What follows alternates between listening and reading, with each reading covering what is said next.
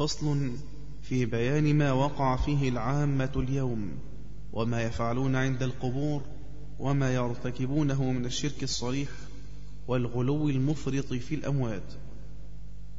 ومن على القبر سراجا أو قدا أو ابتنى على الضريح مسجدا فإنه مجدد جهارا لسنن اليهود والنصارى. كم حذر المختار عن ذا والعن فاعله كما روى أهل السنن بل قد نهى عن ارتفاع القبر وأن يزاد فيه فوق الشبر. وكل قبر مشرف فقد أمر بأن يسوى هكذا صح الخبر.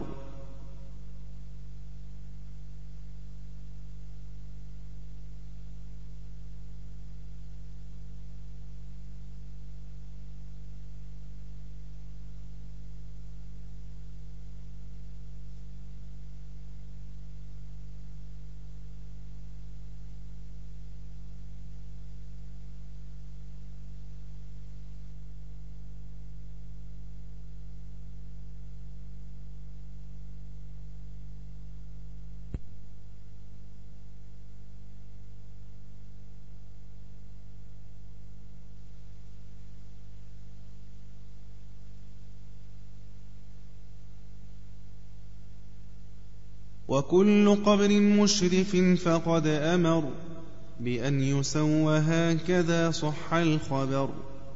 وحذر الأمات عن إطرائه فغرهم إبليس باستجرائه فخالفوه جهرة وارتكبوا ما قد نهى عنه ولم يجتنبوا. فانظر إليهم قد غلوا وزادوا. ورفعوا بناءها وشادوا بالشيد والأجر والأحجار لا سيما في هذه الأعصار. وللقناديل عليها أوقدوا وكم لواء فوقها قد عقدوا.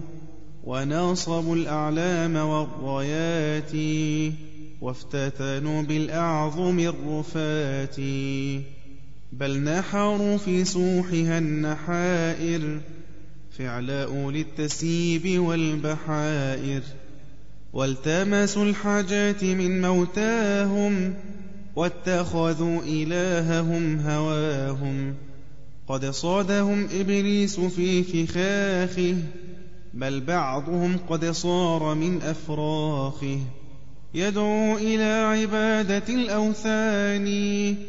بالمال والنفس وباللسان فليت شعر من أباح ذلك وأورط الأمات في المهالك فيا شديد الطول والإنعام إليك نشكو محنة الإسلام.